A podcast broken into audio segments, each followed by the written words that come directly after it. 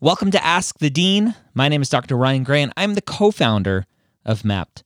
I'm joined every week by Rachel Grubbs, the other co founder of Mappd, who has 20 years' experience in the pre med and test prep world, and by Dr. Scott Wright, former executive director of TMDSAS and former director of admissions at UT Southwestern Medical School. Ask the Dean is a weekly Q&A we do live exclusively for our Mappd members and this podcast is a recording of that session so that everyone can benefit from that knowledge. All right, so first one here I have 280 clinical hours, and because of COVID, I have not gotten clinical hours for a whole year. I can probably get about 100 200 in the next months. Would medical schools frown on this? Right, and COVID is the the topic of the day every week in Ask the Dean it's awesome, right, Scott? A lot of these students that are asking this question don't have any clinical hours. They were going to cram it all in at the end, and then COVID screwed them.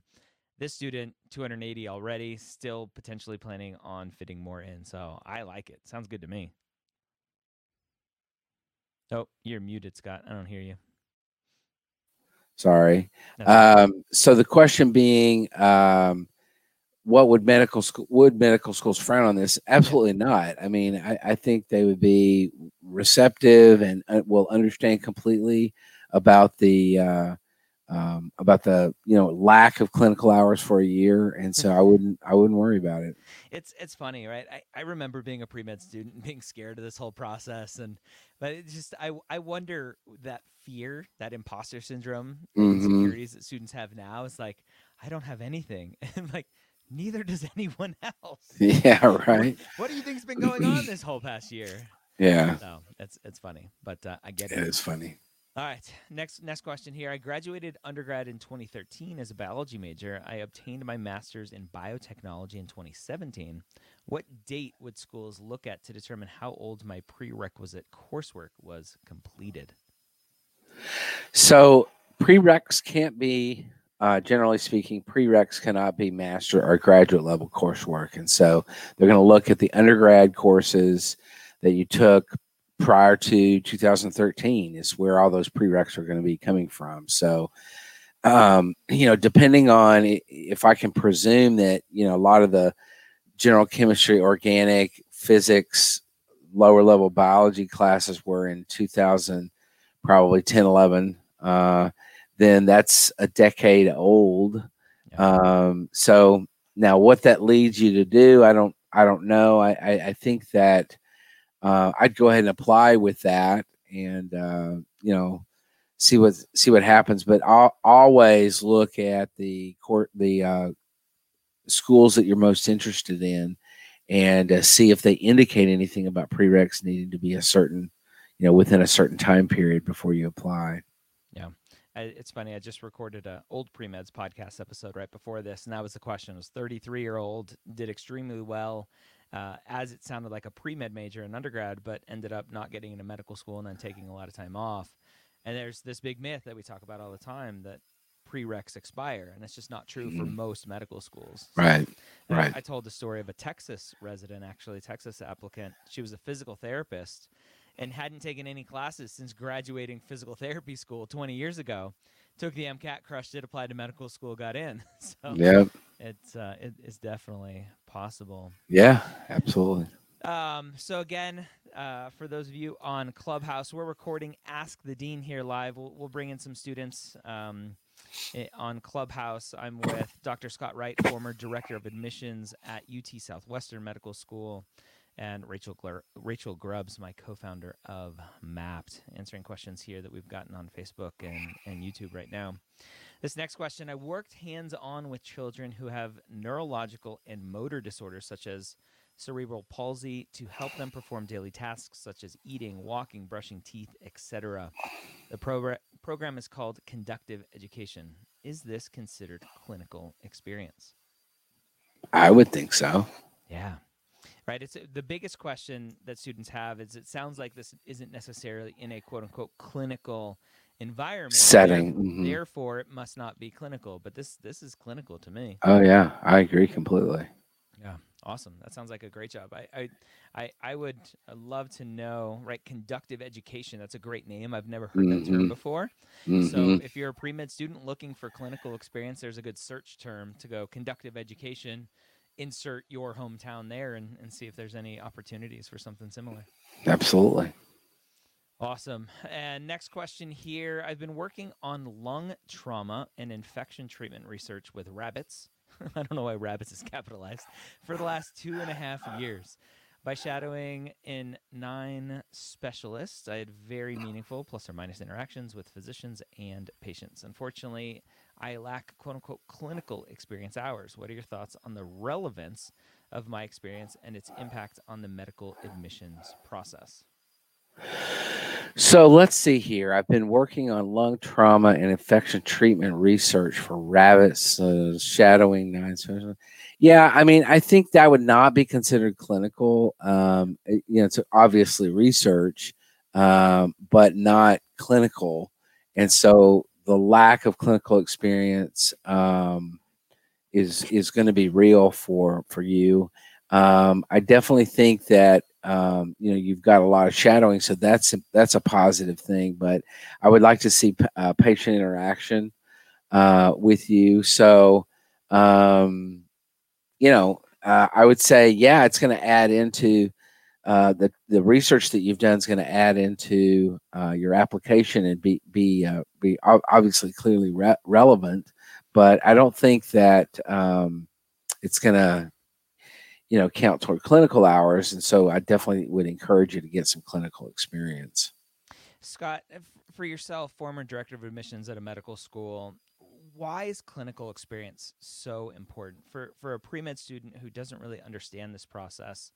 They just know they've always wanted to be a doctor. Why do I need to go get clinical experience? Why, from from a medical school standpoint, are you looking at that? yeah we're really looking at i think admissions committees are really looking at uh, trying to determine a, a number of different things one is uh, it, it requires you to get out there and and really make an effort to uh, find clinical experiences to involve yourself in them uh, et cetera. So it's it's number one it's the effort. That shows effort and that's that's meaningful to an admissions committee that you've made you know this effort to do that. Uh, secondly i think in terms of the strictly um, uh, clinical aspect of it they want to see that you know what you're getting into. Now you do get some of that with shadowing uh, where you have uh, an opportunity to watch physicians to see what they do uh, but it doesn't put you into contact directly with patients because I, I think it's different standing in a in a room and saying, "Oh, I can, you know, watch this physician doing this." It's a whole nother thing to be yourself dealing with patients in whatever uh, whatever avenue that that exists for you, and uh, and so I think admissions committees want to see that you know that medicine is not all glitz and glamour. That it's you know that there's a lot of uh, monotony to it. There's a lot of bureaucracy to it, and uh, and as as in any healthcare career, and that you get a really good sense of this is what I've done, and and uh, and and I, this is what I want to continue to do in my career. Yeah, it's not all hooking up in the janitor closet like Grey's Anatomy. No, no. Awesome. All right. Uh, another question here. I have three years of bad grades, 55 units, 2.67 last two years. Um, all right. So three years of bad grades, 55 credits, 267. Last two years, 53 credits, 3.6 or units, they say, 3.6 GPA. Should I continue this upward trend with a postbac or apply to medical school? Their their upward trend is 323, 326, 375, and a oh. 40. Mhm.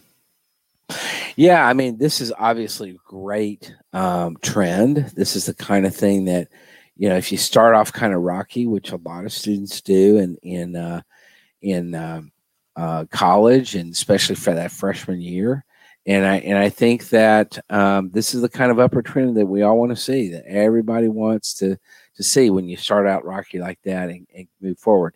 To the question, uh, I would say, you know, a little a little bit of it depends on I, I it's a little bit difficult to to get a sense of what the overall GPA might look like, but it looks like it would probably be similar number of units in the first two three years Yeah. to the first Split that. um yeah so you three know maybe. yeah probably three one three two something like that so that's still a little bit low for an overall gpa but the trend is good uh i mean i would say optimally you would continue that in a in a post-bac program uh and and and uh, show that this is real stuff and that you uh uh, are committed to doing whatever you got to do to get into medical school.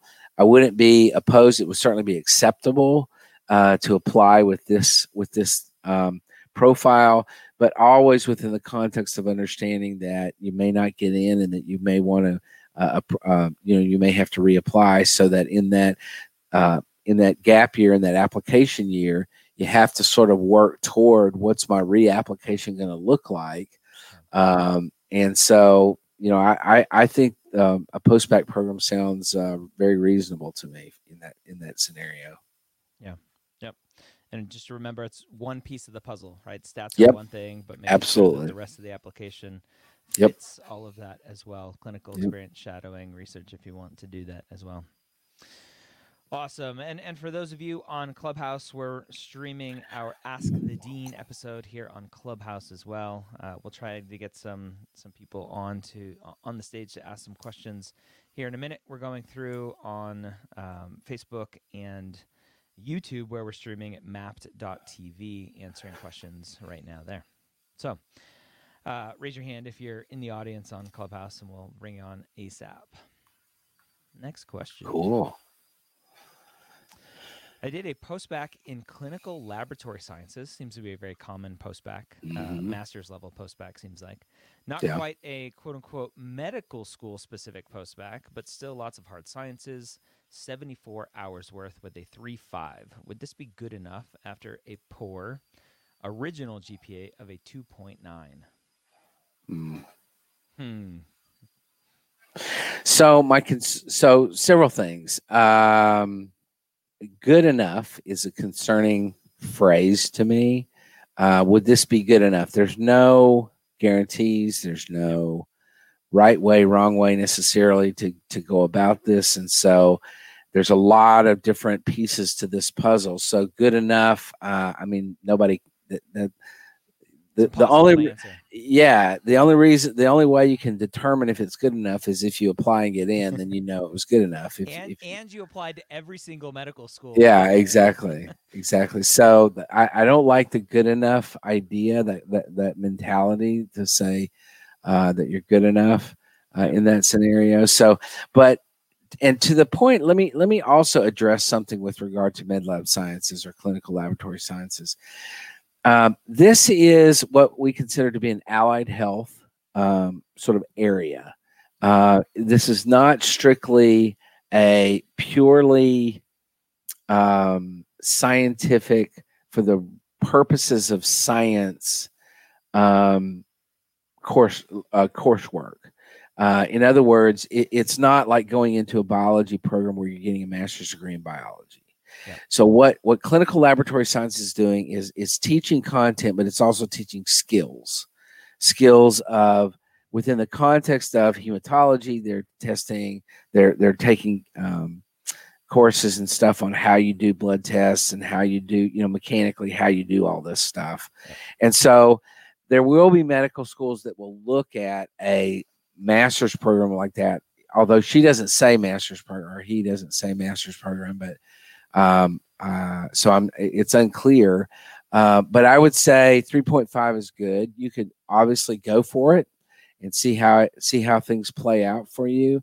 Uh, but it, it is possible that that med schools, some med schools, may look at that and say, "Well, we don't really know what a 3.5 is in clinical laboratory sciences. We don't know what that means, Yeah. as opposed to knowing what it meant in undergrad to take all these undergrad classes and generate a 3.0 or a 3.5 or a 4.0.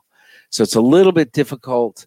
Um, so Ta- the question being, for a second, Scott. uh, How much luck is involved? And I hate using that word, but how much luck is involved for an admissions committee member to have experience from another Yes. student who applied three years ago from the same Yeah. program with the same degree, with the same GPA in that master's Mhm. program, who did well in medical school, and that puts their mind at ease that you're going to do well as well, hopefully. Right.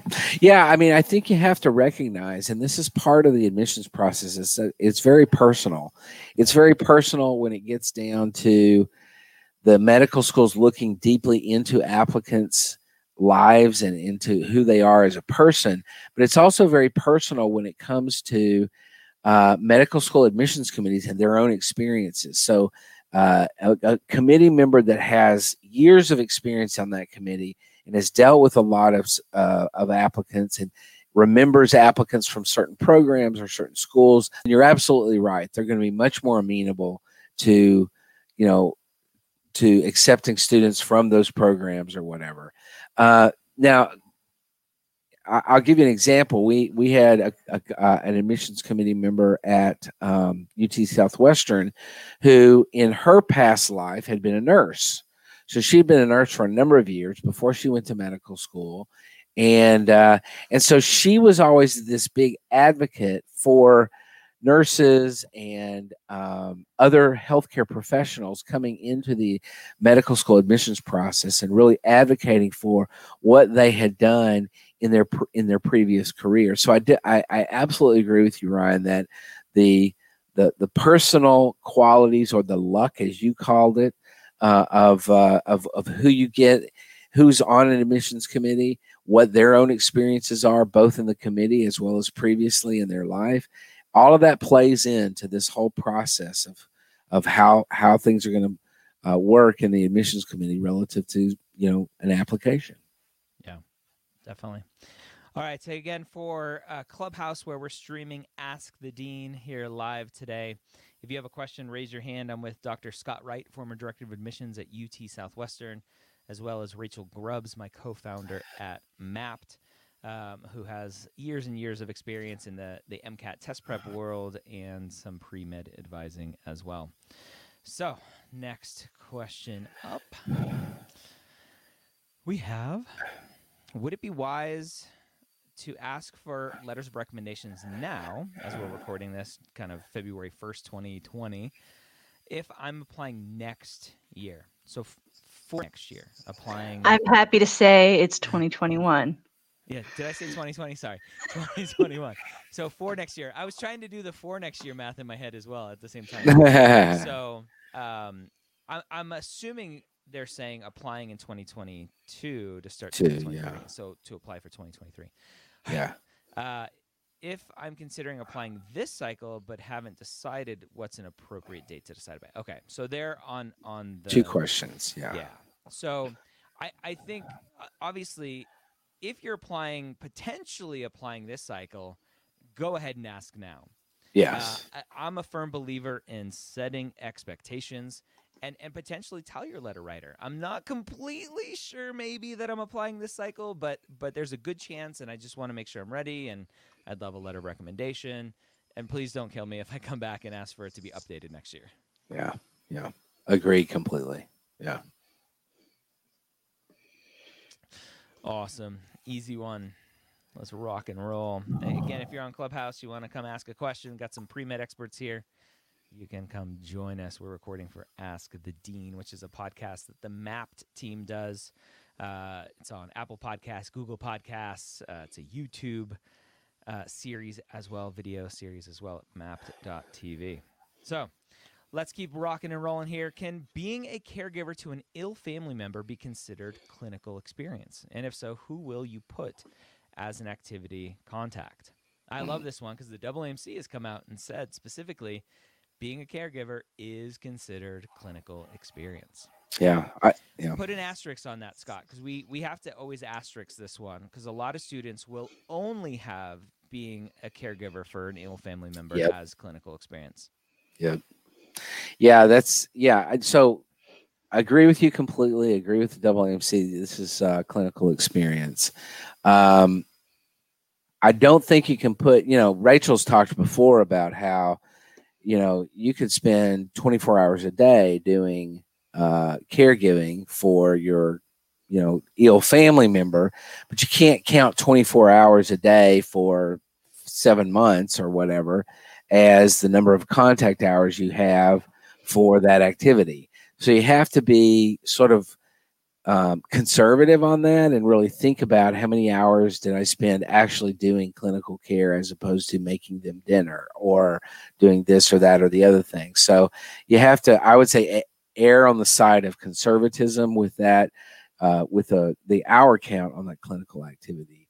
Um, now, if that's the only clinical experience you have, I think that's problematic um, because um, you're not, you know, when you're dealing with an ill family member, they're going to treat you differently than somebody that you don't know would treat you uh, in a clinical setting. And in a clinical setting, you're going to be in, uh, you know, in, in, this particular case with an ill family member, you're at home or, you know, potentially you're in, you know, perhaps another location, but most likely either your home or their home. And uh, and it's a different it's a comfortable environment. You, you know you you kind of have a lot of leeway in terms of what you're doing and when you're doing it and stuff. Clinical environment uh, such as a hospital or a clinic or a hospice situation or even a nursing home very different. And uh, so i would say you cannot depend on caring for an ill family member as your only experience. That that will not work yeah the the line that i always like to give is taking care of your grandma Gertrude is is going to be different than taking care of someone else's grandma Gertrude. Absolutely. Absolutely. All right. All right, let's see. And again, if you're listening on Clubhouse, raise your hand. We'll bring you up to the stage and you can get an answer from myself or Dr. Scott mm-hmm. Wright, former director of admissions at UT Southwestern, or Rachel Grubbs, MCAT expert de jour or whatever that word is. So too big of a fancy word, too much of a fancy word. Um, Victor here asks I got my undergraduate degree abroad. I'm a U.S. citizen and I have a master's degree in public policy from Cal State Long Beach. I haven't taken any science classes at all. Please, what are your thoughts? Mm. So, this is one that I, always, um, I always cringe. Uh, unfortunately, for for students who have been privileged enough to go overseas to, to get a degree, to go explore other cultures and other languages potentially. And then they want to go to medical school here in the States. And I'm just like, oh, that stinks. Yeah. Yeah. It's, it's hard, right? T- talk yeah. about that process. Yeah, it really is. And some of this is going to depend a little bit on the medical school, the individual medical schools. But, you know, in this case, uh, obviously, this person's going to have to pick up all their science courses uh, all the prerequisites in in addition to others. Now, I know that within the state of uh, within the state of Texas, they're going to want to see 90 credit hours of uh, of uh, undergraduate coursework in the U.S. and uh, and and most of that's going to be sciences. So you, you're not going to be able to get away with just going and taking just the bare minimum science coursework uh, to apply. Now, there will be other schools outside um, around the country that will be more amenable uh, to that. But I think you need to be prepared for the idea that you've got more schooling than just a year and a half or so uh, of science coursework, and that, that you would have to you know pick up more. He doesn't really say. Victor doesn't say what his um, you know how he did in those. I'm assuming he did well in those in those uh, uh, in the undergrad abroad as well as in the master's degree at Cal State uh, Long Beach, but uh, doesn't really indicate that. But I, I, think, you know, basically my thoughts are you're going to have to go back to school, you're going to have to do undergraduate coursework in the sciences, and you need to pull good grades, and you need to show that you can do it. And uh, and you may have to do more than just uh, just the, the prerequisites themselves. You may have to fulfill up to 90 hours, depending on what the requirements of the individual medical schools you're looking at are. Yes, yes. Nine, 90 hours. It's a big kind of cutoff, that a big mm-hmm. number to remember if, if you're an international student, if you have yep. a, a different kind of upbringing in educational system wise, that 90 credit hours of US credits is, is mm-hmm. a big mm-hmm. number that most schools go by. Yep. Awesome. Next up, Lauren. All right. I'm All having right. trouble finding work that pays well during my gap year. I'm frustrated and wondering if you have any advice. I have a double BS in biology and biomedical sciences with five plus years of clinical experience. Unfortunately, most companies take advantage of the fact that they know that students need clinical experience. So companies like scribe companies typically don't pay very well. No. EMT doesn't pay very well. Um, Mm. It's it's Mm. hard. It's hard. Yeah. Yeah, I mean that's the caveat here that I am uncomfortable with. That pays well. Yeah. I mean, you can find work, um, but it's you know it depends on what you mean by pays well. I mean, what pays well in California or New York City is going to be a whole lot different than what pays well in you know rural Mississippi. So uh, there, you know, that's that's the key. The key sort of three words in that uh, in that question that make me you know very uncomfortable and i can understand your frustration and i can understand uh, you know the the difficulties you're having but uh, i think that this is uh, it's a real challenge and and you you you know unfortunately with a bs in biology and and in biomedical science five years of clinical experience you that's still not going to do a lot for you uh, because you're not certified in anything you know Yeah. you're not you don't have any skills necessarily necessarily i would say the thing that you know you might look at depending on where you're located is if you're anywhere near an academic medical center uh, where you can get a, a research job but even a research technician those aren't going to Yeah. pay that that well so Well, let me let me add a a second thought into this. Is a lot of students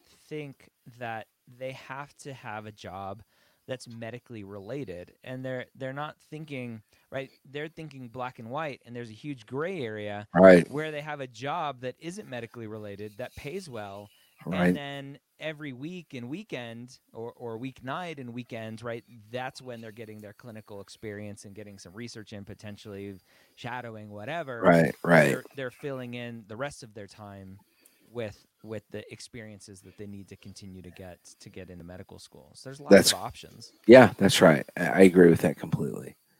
Yeah, you can go get a, a well-paying job that's outside of the context of clinical medicine, and then fill in, like you said, the gaps with uh, volunteer work or uh, other things. Yeah.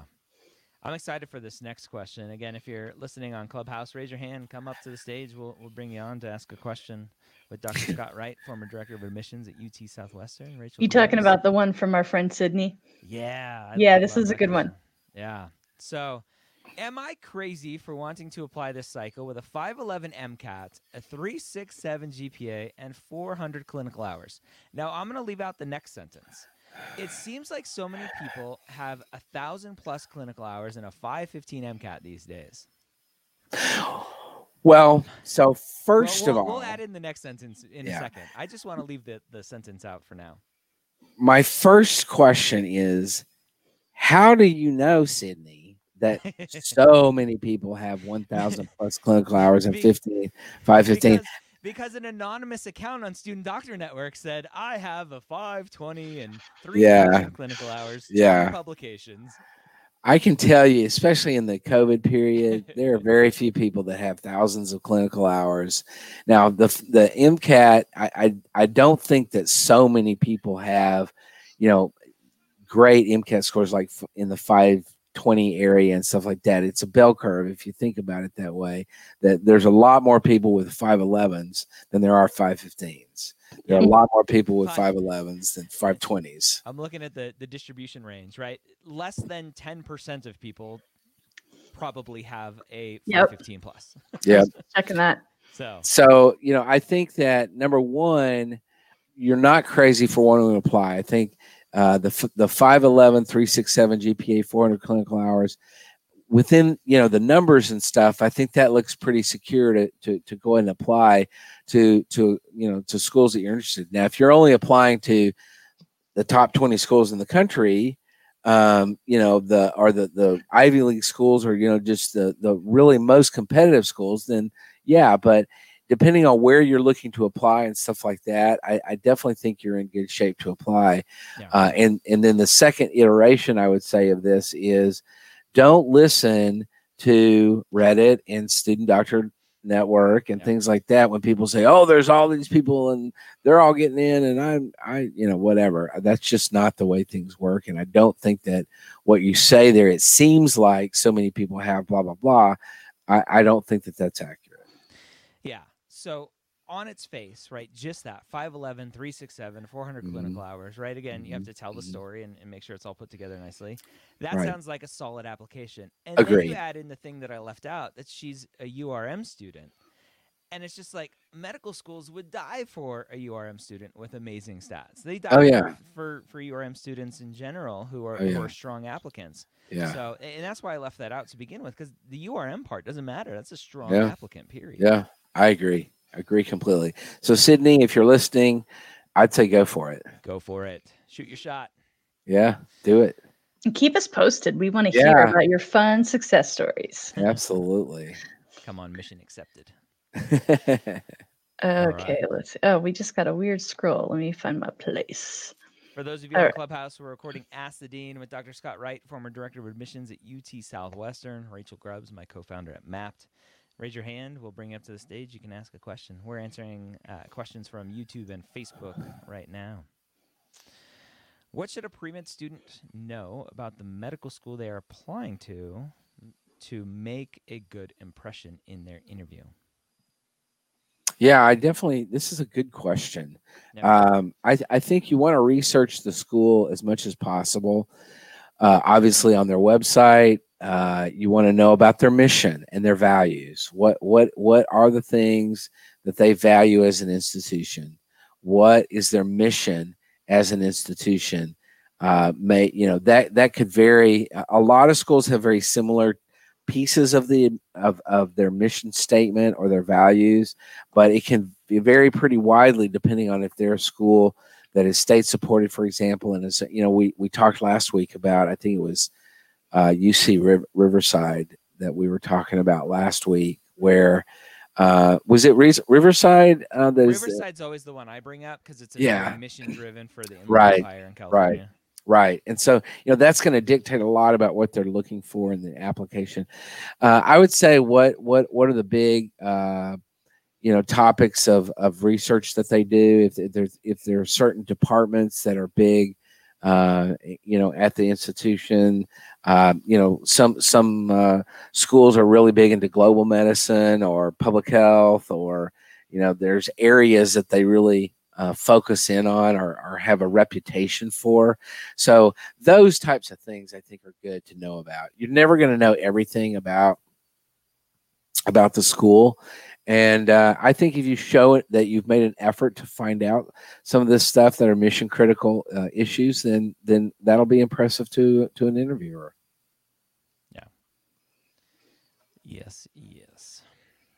i mean you don't have to be an expert in the school i know the Yeah. school was founded in 1849 and blah blah blah yes. yes. I remember when they broke ground here.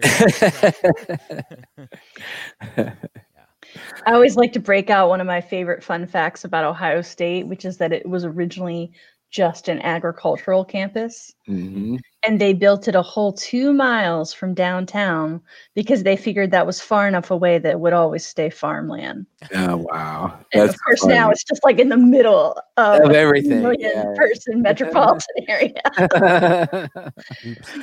That's right. funny Here we go. How would you address academic dishonesty from freshman year in the application? This incident resulted in a no pass in a one credit seminar class, no effect on GPA, from not citing a definition resulting in plagiarism. What is the best way you can show growth? Ooh. Luckily, it's freshman year. Yeah, that's a good thing. Freshman year, if this you know popped up in your junior senior year, that could be a little bit different. Uh, but you know, I just say you talk about it, uh, and in in so it, it's just like everything else I talk about. It's there's the what and the so what. So the what is what happened. You know, this is what happened. This is what I did. You know, blah blah blah. The details of the of the situation. The so what is what did you learn from this experience? Did you learn to cite things better, to be more careful in your in your citations, to be more careful in quoting, you know, in documentation? Uh, did you learn uh, about uh, the importance of of uh, academic honesty uh, in general? You know, what are the things that you learned out of this experience? And it doesn't have to be lengthy. Uh, most of these application services, the room they give you to explain an academic dishonesty type thing you don't have a whole lot of space, and so you kind of kind of you know in, include it in a nutshell. But always keeping in mind what did what happened, what's the scenario, what's the uh, situation, what all happened, uh, and then so what? What what was what was the meaning of this to you? What was the relevance of it to your life? What did you learn from it? And and then that's it. That's what you say. Yep. I like it. Own it. Own it. I I think yeah, you got to own potentially, at least the way that the student presented it, it it looks like it potentially could be an easy one to deflect of like, oh, it's just I, yeah. I forgot to um, cite this one thing, uh, and so just own it and and talk about what you learned from it. Yeah. I have one year left before I take the MCAT. I have OChem and some other courses left with a current GPA of 3.6, and the fact that I did uh, I do not do well in chemistry how should I prepare for my final year of studies, and how will this affect my chances of medical school? I have OChem some other courses left. So if if you didn't, so the first thing I would say about chemistry is if you're saying I do not do well in chemistry, so what that basically means is you didn't do well in general chemistry. Now, what I would say is you might, it's a possibility, find out that you connect with OChem much differently than you do with general chemistry. Students react very differently to the two. And some students who really connect with general chemistry don't with OChem. If they didn't connect with Gen, uh, they, they do with OChem. It, it's, a, it's a mixed bag there. They're very different conceptually. Mm-hmm. So I don't think you should go into it psyching yourself out that, oh, I'm not going to do well in OChem because I never do well in chemistry. That's my first thing to say. Yep. And so work hard and and you've got a good uh, GPA going with a three three six. That's a that's a, a good strong GPA. Don't go into it defeated from the very get go in terms of going into OChem.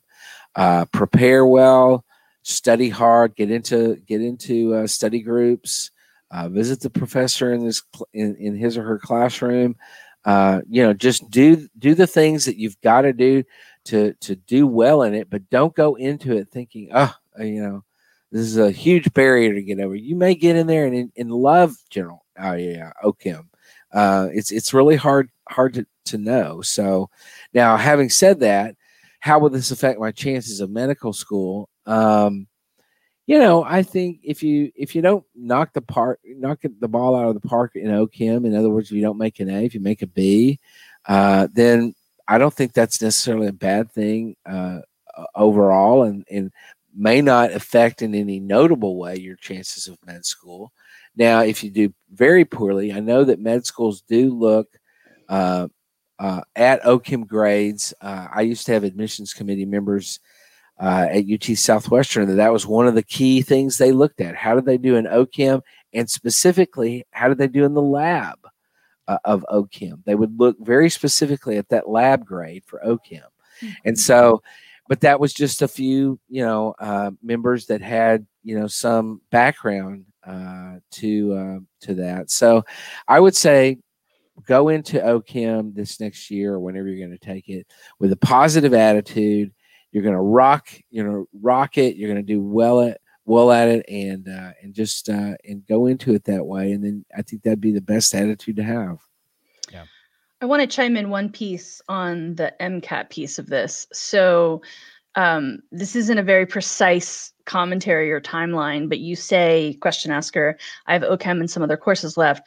I'm going to presume that means you also have biochem left, yep. which plays a really, really big role on the MCAT. Mm-hmm. Um, I know some schools are still requiring that you complete OChem 2 before you take biochem, but fewer and fewer are requiring that.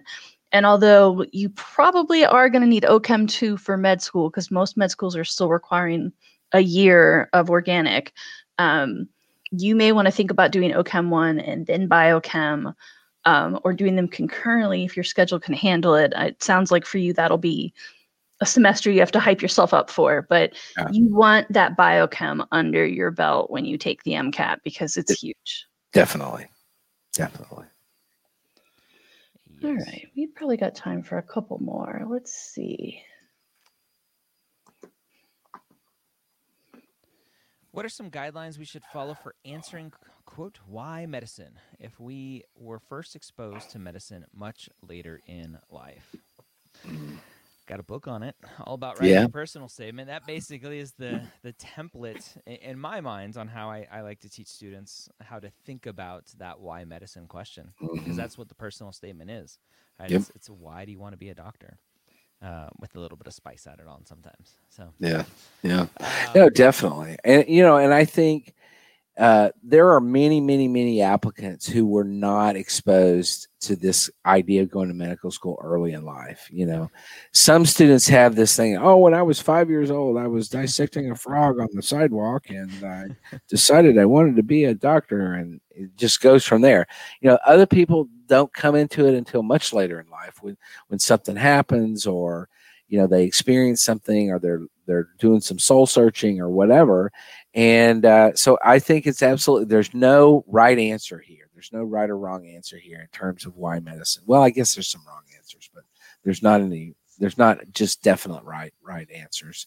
There's a lot of right answers in fact. And so i would say you just tell your story and uh, you and you do that in a way that's going to make sense to a reader who's never met you before. And if that was later in life, then you tell it and you tell it like it happened and how, how it played out for you. That is it. Yeah, I think there's there's um some uh oh I can't think of the right word. Um just some fear. Fear's not the right word. Yeah, Some, yeah. some insecurities is a better word around being a, a late bloomer in terms of Mhm. medicine that that Yeah. that's not right or medical schools won't like that because of all these other students who knew from a young age Yeah. and that's just not true right Nope. you you run your own race tell your own story Yeah, that's right. Awesome. We got a couple people hanging out in uh, the clubhouse. If you want to come on to stage, come on the stage, raise your hand, ask a question. We're going to be wrapping up here in a couple minutes. All right. So if you're waiting for someone to raise your hand there, I'll give you this one Yep. from YouTube. About how many different people should we get to review medical school essays, especially the personal statement? Awesome question. Yeah, that's a really good question. I think you have to be kind of careful with that about who you're getting mm-hmm. to review your your essays. If you're if you're looking for mom and dad to do it or your best friend or whatever, sometimes that's not the greatest thing because they love you and they think everything you do is fantastic and and you're just wonderful person and who wouldn't want you in their medical school. So it has to be somebody who's critical, who will be willing to be critical for you. And I would also suggest that it, it needs to be somebody who maybe has some background in the, in this in this uh, field. That's why there are pre med advisors at your institutions. Uh, hopefully, you have access. Uh, I guess it's NIA to a uh, to a, a, pre med advisor that has experience with with that and can can be beneficial. Obviously, Mappd. Uh, we have services available for. Um, uh, editing and and giving suggestions and, and stuff like that for um, for essays and and secondary essays and and character uh, I mean um, uh, activity descri- descriptions and stuff like that. So you can seek out and pay people to do it. Uh, but if you're going to find people in your life already that are doing it, you need to find people who are willing to really say the hard stuff, but who also somewhat know what they're doing. And maybe they have experience in uh, in writing and can give you information you know really good help in the structure of the essay and in the, the word the, the sentence structures and stuff like that grammar. Uh, but also having somebody who knows knows some some stuff about uh, getting into medical school and stuff like that in terms of content that you really want to uh, have some people look at it Yeah. Yeah, I think um, one of the things to think about there is uh, something, Rachel, that you say all the time that actually made it into my, my new book is find someone who respects you more than loves you. Um, Yep. Someone who is going to give you what they think is the honest truth, and right? It's just a, it's one person's opinion. It may be right or wrong, um, but but what they think is the truth, and and not someone who will protect your feelings. Yep. Alrighty. absolutely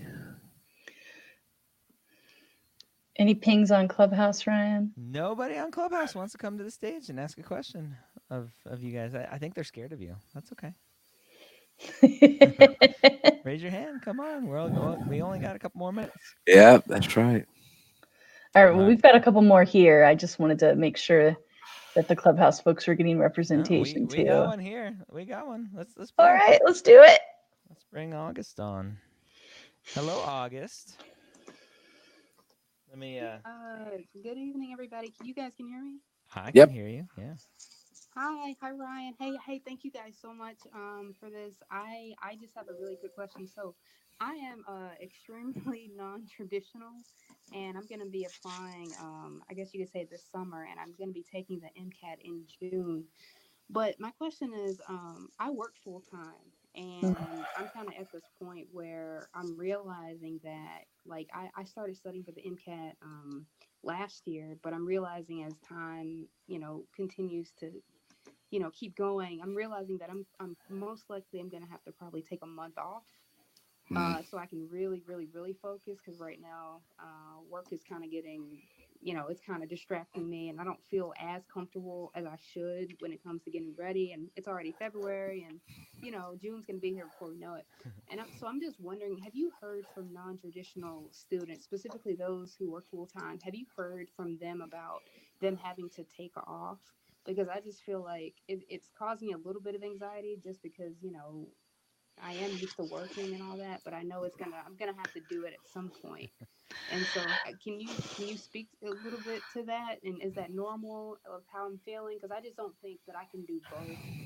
Yeah. um, At the same time, in terms of working and going to school and volunteering and all that. So. Mm-hmm.